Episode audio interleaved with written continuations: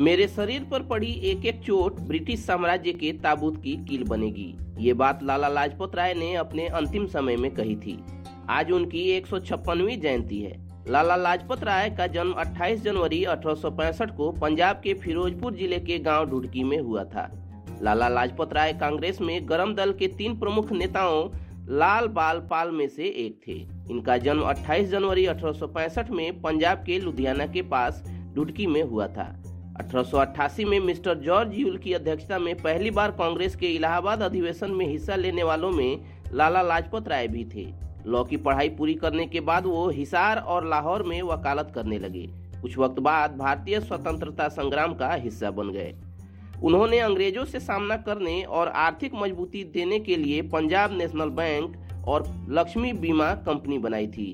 उन्हें पंजाब का शेर और पंजाब केसरी के नाम से भी जाना जाता था। 3 फरवरी 1928 को साइमन कमीशन भारत आया। इसका विरोध पूरे देश में हो रहा था। इस दौरान लाला जी ने साइमन वापस जाओ का नारा दिया।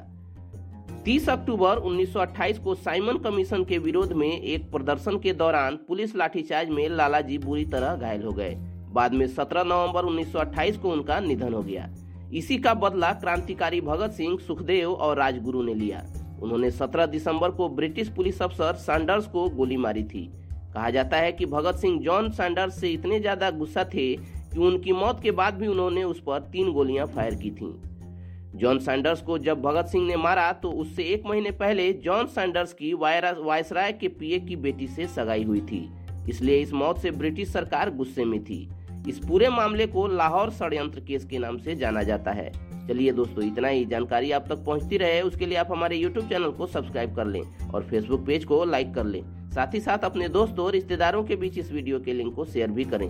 मिलते हैं एक और वीडियो में, तब तक की searching for knowledge and try to be a kind person